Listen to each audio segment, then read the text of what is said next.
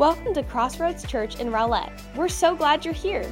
Join us here for our weekly sermons or visit crossroadsrowlett.org for more information. I don't know how many of you guys remember these commercials. I'm a commercial person, so um, but back in the day, Southwest Airlines had these commercials where something horrible would be happening in your life, and then all of a sudden you would hear the words, "Want to get away?" Does anybody remember those commercials? If you're not remembering them, let me give you uh, one of them that I thought was hilarious, just to kind of get you going. Here we go. General, there's been a breach. We need your password so we can lock down the system. My password. Yes, sir, we need your password.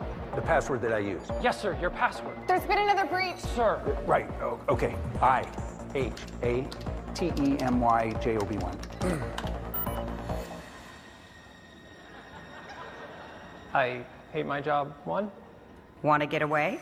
Now you can with Southwest fares as low as $59 one way. Yes to low fares? How many of you ever had that moment where something has just happened and you're just like, oh my goodness, I wish I could disappear right now? It happens to all of us. Um, this is not my story. Uh, another pastor friend of mine has happened to one of his staff. Um, and what had happened was uh, they invited a bunch of people over for a party. They loved getting together. Uh, everybody was having a great time. But have you ever uh, thrown uh, a party at your house and the people you threw the party for are not picking up on subtle clues that the party is over and it's time for them to leave? Anybody ever been in that position? Um, well, they found themselves in that position, and the wife was getting really frustrated that these people were staying. It was getting later and later. They had little kids, and they were like, We're going to be up early in the morning. We need all you guys to get out of here. Um, and so they, they couldn't get the message across. And so the, the wife asked the husband, said, Hey, can you come and help me check on the baby for a minute? And so they went into the baby's room, and in the baby's room, she was like, I do not know what is wrong with these people. Like, we invited them over, and they have been staying here. I don't know. I don't know what clues they're not picking up on, but I need them out of my house now. And the husband was like, Let me see if I can figure something out. And he went back in the living room to find out that the baby monitor had been on the entire time. Want to get away? Like, like, that's that moment, right? It's all fun when it's happening to somebody else. It is not near as fun when it's happening to you. When it's awkward or embarrassing or you're caught red handed, it's not quite as funny.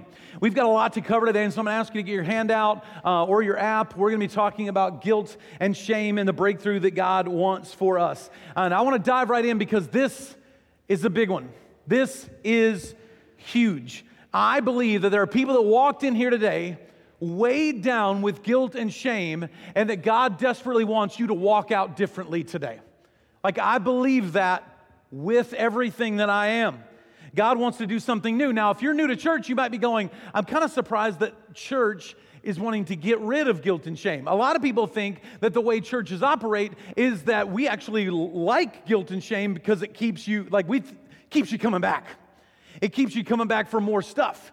Like they think of it the same way that restaurants want you to stay hungry, or the Dos Equis guy wants you to stay thirsty, or whatever it is where you have to keep coming back. And I will tell you, unfortunately, a lot of times through the history of churches, they have used guilt and shame as a motivator for people. Let me guilt you into doing something. Let me shame you into doing something. If I make you feel guilty, you'll give more. If I make you feel guilty, you'll serve more. And I would just tell you this that is never going to be the desire or the motivation or the, the way that Crossroads is ever going to do it. And there's a couple of reasons. One, guilt and shame are short term motivators. Like you might feel that guilt and respond to it for a very brief time, but you're not going to stick with it. Because what we really want for you is the same thing God wants for you. We want freedom for you. And I will tell you right now, that the freedom that you can experience through Jesus Christ, the freedom that comes from the gospel, the freedom that God wants to take and lift the weight of guilt and shame off of you will motivate you to do what God wants you to do with your life better than any guilt or shame motivation ever could. And that's what we want to talk about today. Because God wants to lift and release that weight from some of you this morning. And it's going to be, I think, for a lot of people, potentially a very powerful morning because Jesus wants you free from unnecessary guilt and soul crushing shame. Let's jump into our notes. What is guilt? Well, guilt is a lot of things. We usually kind of identify it most by the feeling, right? Guilt is the feeling you get in the pit of your stomach when you are driving down the road and the red and blue lights come on behind you. And you know there's no way you're going to talk yourself out of it because you were going, I don't know, like 85 miles an hour over the speed limit. So you are guilty. It's the feeling you get when a friend rejects you because you gossiped, gossiped, gossiped behind their back and violated their trust. You're guilty. When a coworker has to get you written up because you're doing things you're not supposed to be doing, you're guilty.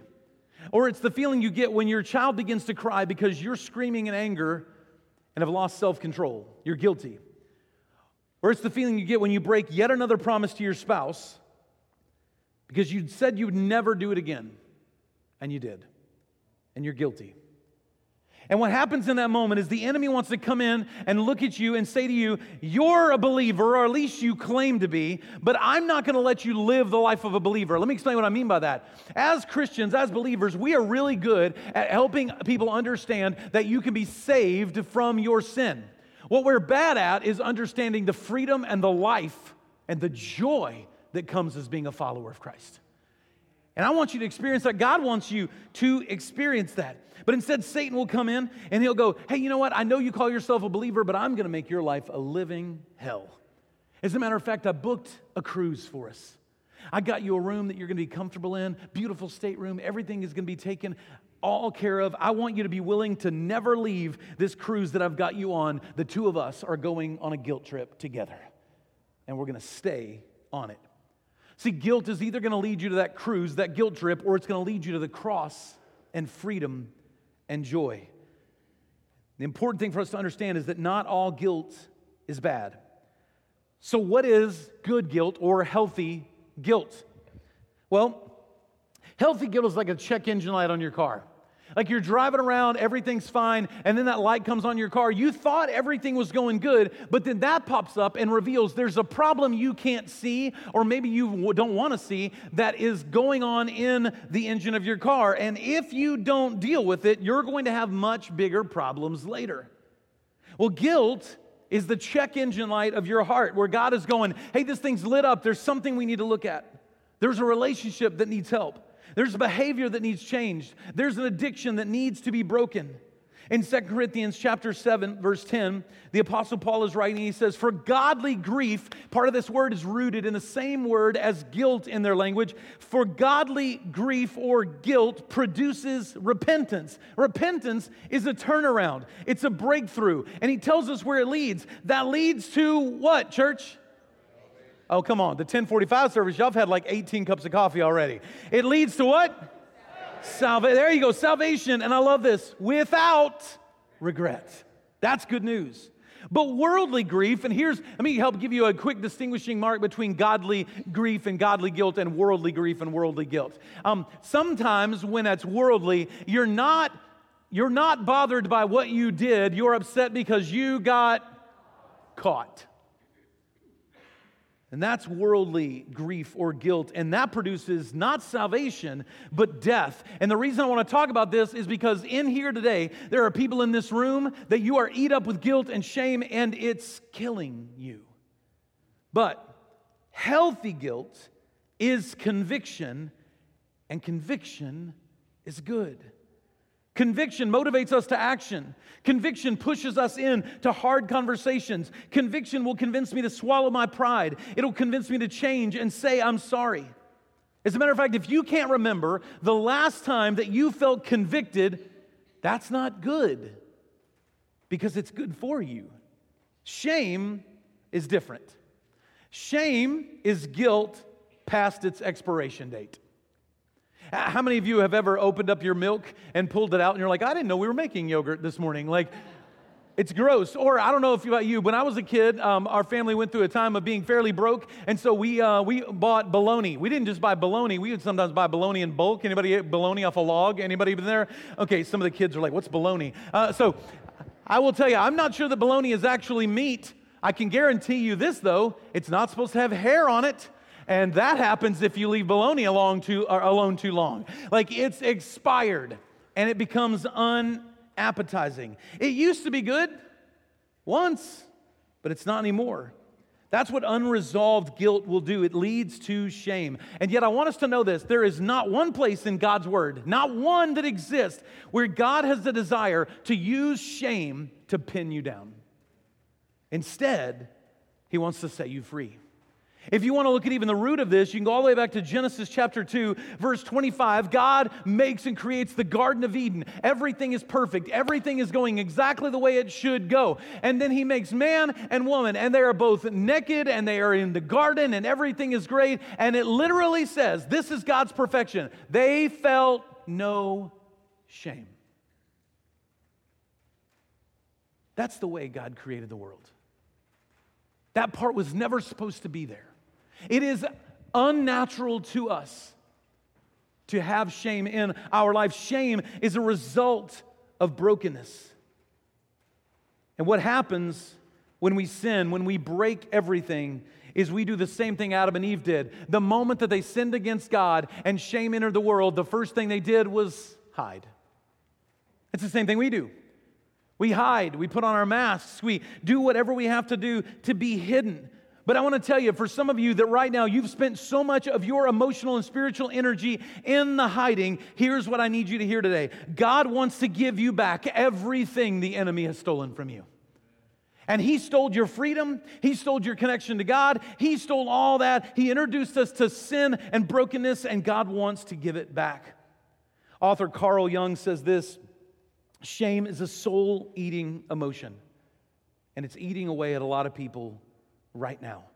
Maybe it's something you did, something you've done, or maybe it's something that was done to you. And it's been a long, long, long, long time, but you're still living with shame. You were a kid, and an adult that you trusted said or did something they never should have done. And now you're in bondage to shame. Your marriage fell apart, and you, on your end, did everything you possibly could to keep it together. And it didn't work. And now, not only are you divorced, but you think the way everyone views you is a divorcee. It's become who you are. You walked away from God, you walked away from church, because the only feeling you ever got in it was guilt and shame. When you came to church looking for hope, you walked away feeling worse than you did when you got there because you came in and they heavily leveraged guilt and shame, but no one told you about hope and redemption. And now, because of that, you view God as a policeman or an IRS agent waiting to pounce. See, Jesus is a master at speaking truth into people's lives in a way that also showed them that they were worthy and they were loved. So I want to look at a, at a breakthrough case study on shame. John chapter 8, if you've got your Bible, I want you to grab that and you can read along with me. We're going to read through several verses and talk about them a little bit before we get back into the notes. Um, or if you've got the app, you can pull it up on there and we can dive into it together. John chapter 8, starting in verse 2. It says, And he, this is Jesus, went up to the temple again, and all the people were coming to him, and he sat down and he began to teach them. And then the scribes and the Pharisees brought a woman caught in the act of committing adultery, making her stand at the center. Now, many theologians have pointed this out over the years. If she was caught in the act, where's the dude? I am not a biology expert, but in order to be caught in the act, there needs to be somebody else there. I don't know why they didn't bring him. Maybe he was a Pharisee. Who knows? Teacher, they said to him, this woman was caught in the act of committing adultery. In the law, of Moses commands us to stone such a woman. So, what do you say? And they asked this to trap him in order they might have evidence to accuse him. Now, you might go, well, how are they trapping him? What does this mean? Well, Jesus is sitting there and he's preaching to people. He's telling them about the gospel. He's telling them about the love that Jesus Christ will bring into your life. And then they approach him and they've got a woman caught in the act of committing adultery that, according to the law, should be stoned to death. And so they know that they've trapped him, or at least they think they have. And the trap means this if he says, hey, we should go ahead and stone her, that's what the law says. Well, all the people listening to him talk about love are going to go, well, we're out of here because, you know, it's not the most loving thing to do to stone somebody to death. But if he says, let's go ahead and stone her, or uh, let's don't stone her, then they can actually stone him along with her because he is also breaking the law of Moses by affirming what she's doing. So they go, We got him. We got him either way. No matter what he says, we got him. Here's what it says. So Jesus stooped down and started writing on the ground with his finger. What a great response. He bends down and starts writing in the dirt. I have no idea what that's going to make them feel like, but I'm not recommending that you try this. But if you're ever in an argument with your spouse, for example, they ask you a question, writing in the dirt will probably get under their skin. It's not going to go good for you. You're not Jesus. I'm just saying. So he stoops down, starts writing in the dirt, verse 7. And when they persisted in questioning him, he stood up and said to them, The one without this sin, the one without this sin among you should be the first to throw a stone at her. The one of you that has never lusted, the one of you that has never committed adultery, the one of you that has never rejected and dishonored the word of God, the one of you that has never broken a commandment, the one of you that has never defiled anything of God in your heart, your mind, or your flesh, you pick up the rocks and start throwing them.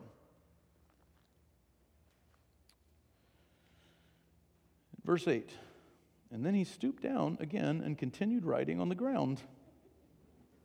We have no idea what he wrote. Maybe the names of their girlfriends. I have no idea. And so when they heard this, they left one by one, start, starting with the older men. Only he was left with the woman in the center. And when Jesus stood up, he said to her, Woman, where are they? Has no one condemned you? No one, Lord, she answered. Neither do I condemn you, said Jesus. Go, and from now on, do not sin anymore. I want you to imagine, if you would, for a moment, your worst sin, your worst moment. The one that you're reluctant to even fully disclose to God in the privacy of your prayer life. And I want you to imagine that moment being played out in public for everyone to see. The shame that this woman feels, how unacceptable she feels, is overwhelming. Again, shame is, is going to be this, this mixture of either what you did or what was done to you. But there's a big difference between guilt and shame. See, guilt says, I did something wrong. Shame says, I am something wrong. Shame says, if you failed, you're a failure. If you lose, you're a loser. If you made a mistake, you're a mistake. If you are jobless, you are worthless. Do you hear the lie of identity that shame tells? Guilt says, I regret what I did. Shame says, I regret who I am. Guilt will actually push us towards God for His grace and His mercy. Shame will pull us away from God, believing that God wants nothing to do with us. Guilt is feeling conviction over unconfessed sin, which actually can be very healthy for us in our life. But shame, there's a, there's a word that personifies shame in Scripture. It is the word condemnation. And condemnation is this I've confessed, but I still feel a sense of shame. I know that God has saved my soul. I know that He said He forgive me, but I still carry the weight. I still carry all the baggage of my guilt, all the past, all the sin, all the shame. That Jesus nailed it to a cross, but I went and pulled it back down and decided to carry it for myself. And when we do, we're believing a lie. See, the irony of the story I just read is that Jesus could have thrown the first stone. You ever thought about that? He says, Let he who hath not this sin cast the first stone. The only sinless person in the group, Jesus. He's the only one with the right to pick up the stone, but he doesn't. See, we tend to think that God is like that, where he just wants to come and wound us and start throwing stuff at us, but that is not true. In John chapter 3, verse 17, and I know everybody is really big on John chapter 3, verse 16. And listen, it's a great song. It's a top tenor, I promise you. But if you don't read the rest of the Bible, I just need you to know John chapter 3, verse 16, awesome. Chapter 3, verse 17, also a banger. That's all I'm saying. Here's what John 3:17 says, "For God did not send his son into the world to condemn the world, but to save the world through him." Come on, can I get a good amen this morning, church? I, I feel like I feel like 1045 is a little bit of sleep. I'm just going to warn you, at 9 o'clock was hype, man. Those people were ready. And so I wish need you guys in there with us. See, here, here's the deal. When we hear this, we go, oh, I love hearing about the grace and mercy, but there's a tension then that we feel. Where does the truth come in, Jason? I, I got to tell you guys, there's, there's really only two things about preaching in front of you that makes me nervous. But I'm nervous every week, every single week. I've been doing this for 28 years, and there has never been a time that I've stood up here that I don't feel nervous. The first reason is one that has grown and gotten bigger over and over again in my life as I have walked through ministry, and that is the realization that I stand up here, I will give an account to God for how I have led, for how I've taught, that there is a weight that should come with making sure that we teach the Word of God truthfully and accurately. And I need, I want that weight because it is when you feel that weight that you make sure that you are doing it the right way for the right reasons, the right motivations. So that's one of it. The other one is this if I could just be honest, sometimes I have to tell you, sometimes I have to tell me things we don't want to hear. Preaching is a little bit like standing in oncoming traffic. I know it's going to hurt, but I love you. I know, hey, listen, I, I said this last week craving approval. That ran all over me. But I needed to hear it. I want to make sure that we love each other enough to tell the truth. Because here's the deal it's not just your life. How many of you, don't, don't raise hands, but I just want to ask you, how many of you right now, you, you, know, you, you know about your life, but you also know somebody else's life, and you've seen the check engine light on their life on? Like you see it headed in the wrong direction. You see that it's headed for disaster. But we go into this place where we go, Well, Jason, I, I don't want to talk to them about it because I don't want them to think that I'm judgmental. Or, Jason, I would love to talk to them about it, but I don't want them to think that I don't love them. I love this story because in this story, Jesus loves by exposing the sin. See, it's only in exposing the sin that we experience the freedom and the salvation. We need to know the sin so that we can know how desperately we need a Savior. And that's what Jesus leads us to. Jesus is going to tell the woman two statements that he wants you and I to hear today. And the first one is this go and sin no more. He doesn't say, it's fine. No biggie. It's whatever. Can I tell you, I think in church sometimes we, we often emphasize the love of God, and we should, rightfully so. If we're to emphasize something, the love of God is a great thing to emphasize. But we sometimes emphasize the love of God while ignoring the righteousness of God. God has not just called us to understand love, God has called us to understand that He is calling us to righteousness. That His love for us it was supposed to be so transformative that it gave us a desire, an appetite, a drive to go and live our life for Him. He does not tell her, don't change a thing. He doesn't say, oh, sweetie, you are perfect just the way you are. He doesn't do that at all. He doesn't look at her and redefine sin to make it easier on her. He loved her too much to do that. He says, Go and sin no more. Go and sin no more because there's things in your life that need to be stopped. I was reading a story of a pastor who was doing a conference for marriages. They were nobody's supposed to bring kids. It was supposed to be a kid-free environment. They were going to do some challenging thing with marriages, and there was a bunch of married couples in the room. But one couple apparently either didn't get the memo or babysitting fell through because their five-year-old came with them. The pastor's sitting there and he said, I was teaching and I decided to ask a question. It was supposed to be one of those hypothetical questions that you ask and no one answers. He said, by the way, anybody ever had that happen where your kid said something you're like, oh my goodness? Yeah. He said, How many families have been destroyed? He goes, How many families in this room have been destroyed by repeated sexual sin? And the little kid said, Five. I don't know if he's about to start pointing them out. I have no idea. Sadly, the number is much higher. See, there's a reason that God says, I love you enough to tell you, stop. Because it causes damage. There are things that we detest, and the intent is to stop going to them. I will give you an example.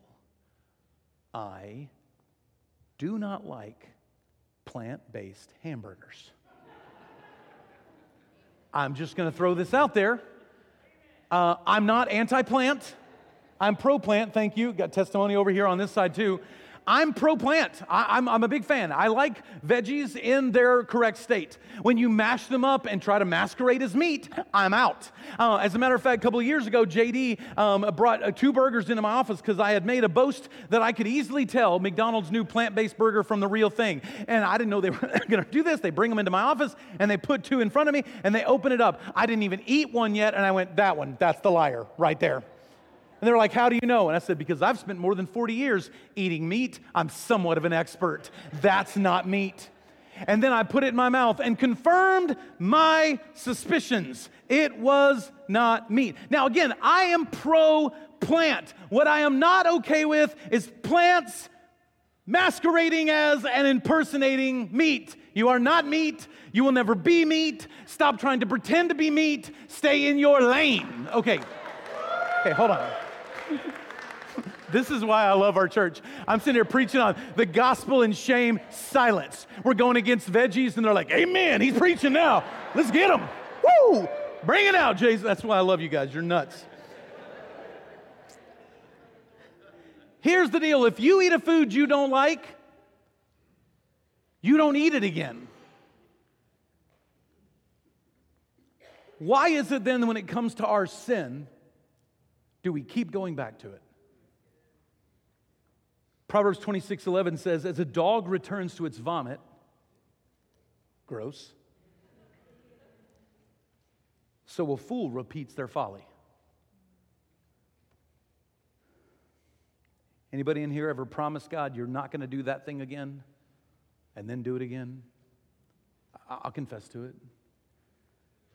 See, we need truth about sin. We need truth about forgiveness. We all need that in our life. And there are people that we love that need to hear it, and Jesus models how. But a couple of really important notes that I don't want us to miss. One, we as a church, we want to deliver the truth of Jesus with the tone of Jesus.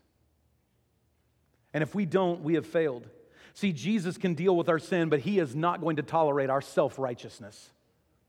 You are not better than anybody else. If you approach somebody else to confront something in their life and you are self righteous, you need to stop immediately. Because when we approach somebody, we don't approach them from a place of superiority, we approach them from a place of brokenness. That we also sinned and fell short of the glory of God, and we do not stand in front of them better than them. We stand in front of them wanting to teach them and bring them to the same saving grace of Jesus Christ that we got the chance to experience. That's the tone we approach this in. But also, and this is not fun news, but it is important when we are dealing with these things in our life, forgiveness is permanent. It's immediate. It happens immediately when Jesus saves you, but the effect of sin is persistent. And it's important that we know that. When you lie, people may forgive you, but they still, at that point, may question your trustworthiness. If you commit sexual sin, you might be forgiven, but there's also consequences. See, the important thing that we need to understand when he says go and sin no more, he is first and foremost protecting his message, his mission, his kingdom. He is second protecting your life and the direction it's headed, and also other people too. See, those people that walk into my office, they walk into you and they go, Well, I have this sin that I struggle with, but my sin doesn't hurt anyone else. Can I tell you, there is not a sin that has been created that doesn't hurt other people. There are always bystanders that are wounded by our sin. Don't believe that lie. So Jesus says, Go and sin no more. Make much of the mission. Don't wound yourself or others in the process. The second thing he tells her is, You are not condemned. He says, Where are your accusers? She says, uh, There is none. He says, Neither do I condemn you. She, see, she expects judgment. She knows the law. She expects judgment to come, but instead she receives. Do you know how powerful it is to expect judgment and receive mercy? It is life changing. There's a lady, I think she's in Oklahoma, and uh, she goes into like Target, Walmart, whatever. And when she goes in, um, she's looking for a specific scenario of moms and children. Have you ever had one of your kids lose their ever loving mind in a store? I mean, meltdown on the floor, kicking, screaming, crying, and then you know, you know, everybody that walks past you is going, well, somebody needs to get control of their kids. Or they're sitting there thinking, hmm, looks like somebody needs to learn how to deliver a whooping, is what that looks like. I mean, we've all, you expect judgment, right? Well, this lady has made a ministry out of getting $5 Starbucks gift cards and finding those moms in the middle of a moment with their kids in tears and walking up to them and going, Hey, it's hard. And we can't always control them. But I want to believe the best in you and I want to believe you're trying with everything you have. Do me a favor, take this. On your way out, get a cup of coffee. Know that somebody cares. It's going to be a long day, but we're here for you. I'm praying for you. And all of a sudden, it's no longer the kid crying in Target, it's the mom. because she expected judgment and she got mercy. And it's unbelievable when that happens. Grace will beat the brakes off your shame, it will cancel our guilt. That's why Romans 8 1, one of my favorite verses in all scripture. Therefore, there is now, right now, immediately, no, zero, zip, nada, zilch, no condemnation for those that are in Christ Jesus. I don't know if you've ever seen a condemned building, but literally the definition of condemned means unfit for use.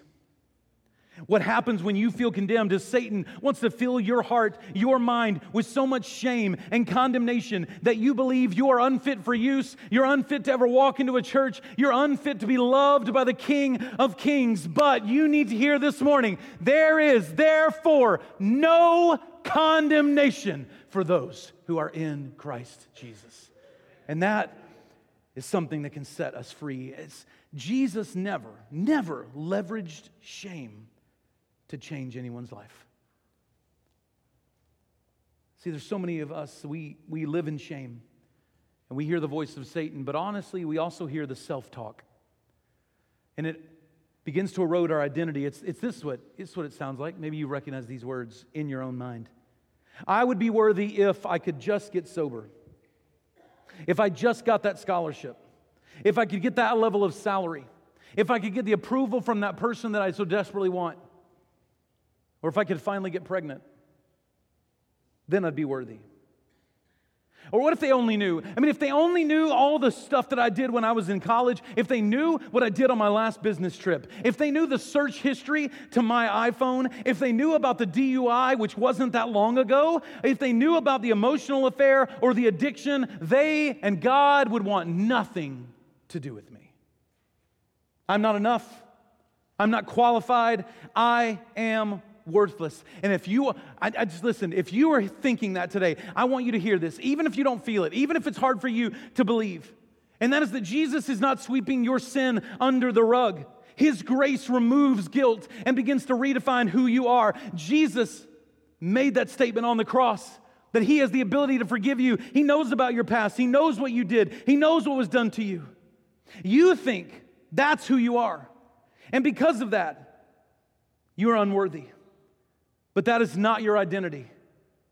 You do not have to hide. You do not have to stay in the shadows. You do not have to put on the masks. You do not have to be remembered as the person who blew it or failed or was condemned.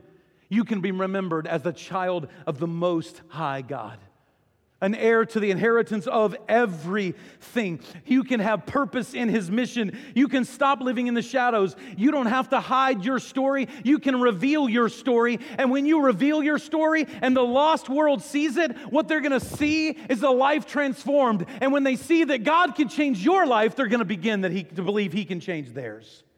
And there's power in it. You can get off the guilt trip and know that you're loved. You can lay down the cloak of shame and get a breakthrough with Jesus. Now, I know when I say this, some people are going, ah, Jason, I got some work to do before I can come to Jesus. I got some work to do before I can come to church. Or here's one of my favorite ones when people uh, roll into church and they go, uh, I, I, wouldn't come to church. Or if I did, some of y'all may have thought this this morning. If I ever come into church, we've all heard this. If I ever come to come into church, the roof would probably cave in on that place. Can I tell you something after 28 years of ministry that I finally figured out I want to say to you in love? Uh, you're giving yourself way too much credit. You're not that great of a sinner. You are not a powerful enough sinner to negate his grace. Paul made the claim that he was the worst of sinners, and God's grace got to him. Hebrews 12, 12 will tell us that Jesus took on our shame and defeated it. That in the boxing ring of our life, he walked into the ring with our shame and delivered a knockout blow to that shame. In Isaiah 54 4, he says, Fear not, you will no longer live in shame. Do not be afraid. There is no more disgrace for you. See, I believe that it is time for some people in this room to experience a breakthrough. But it's going to come at a cost. There's a challenge to this.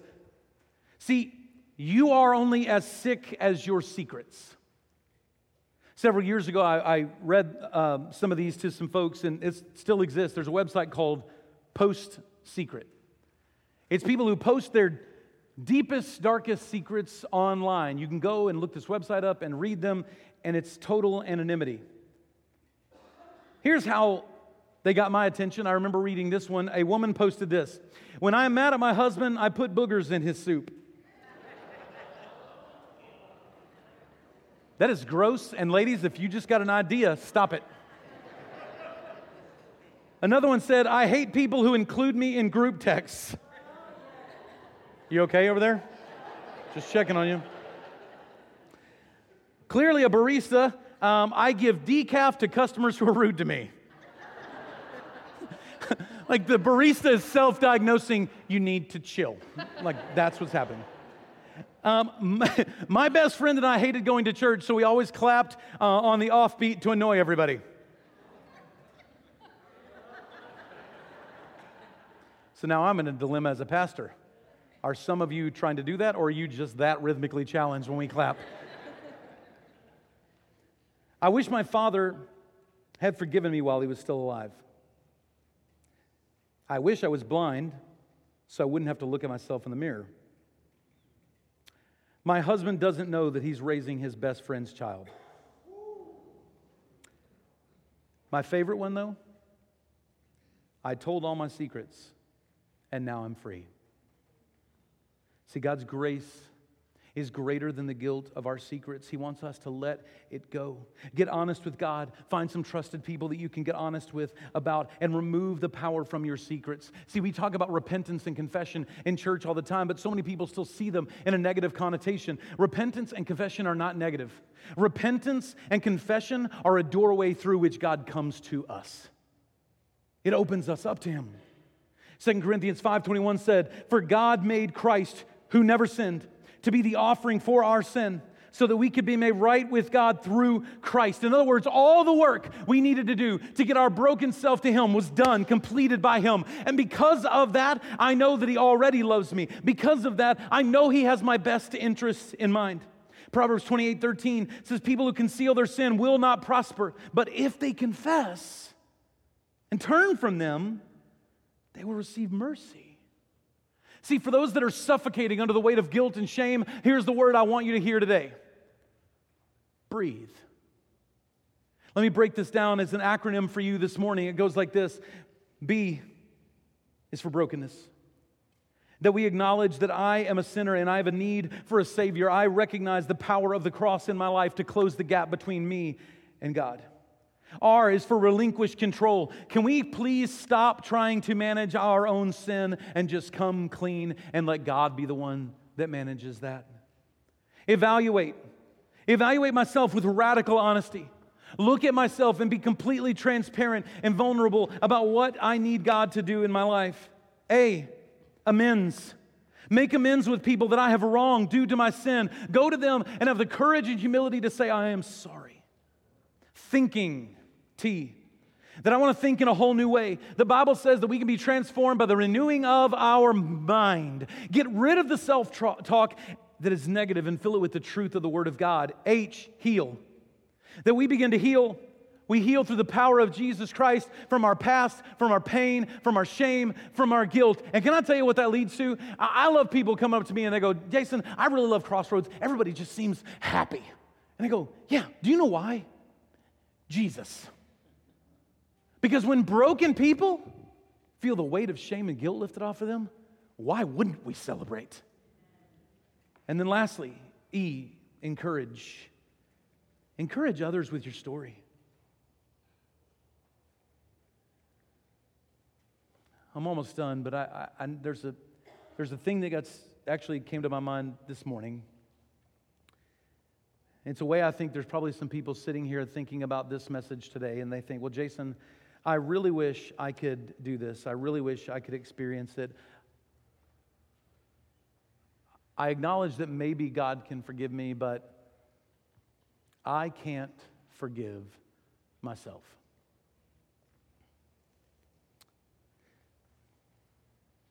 Can I tell you what you need to hear this morning?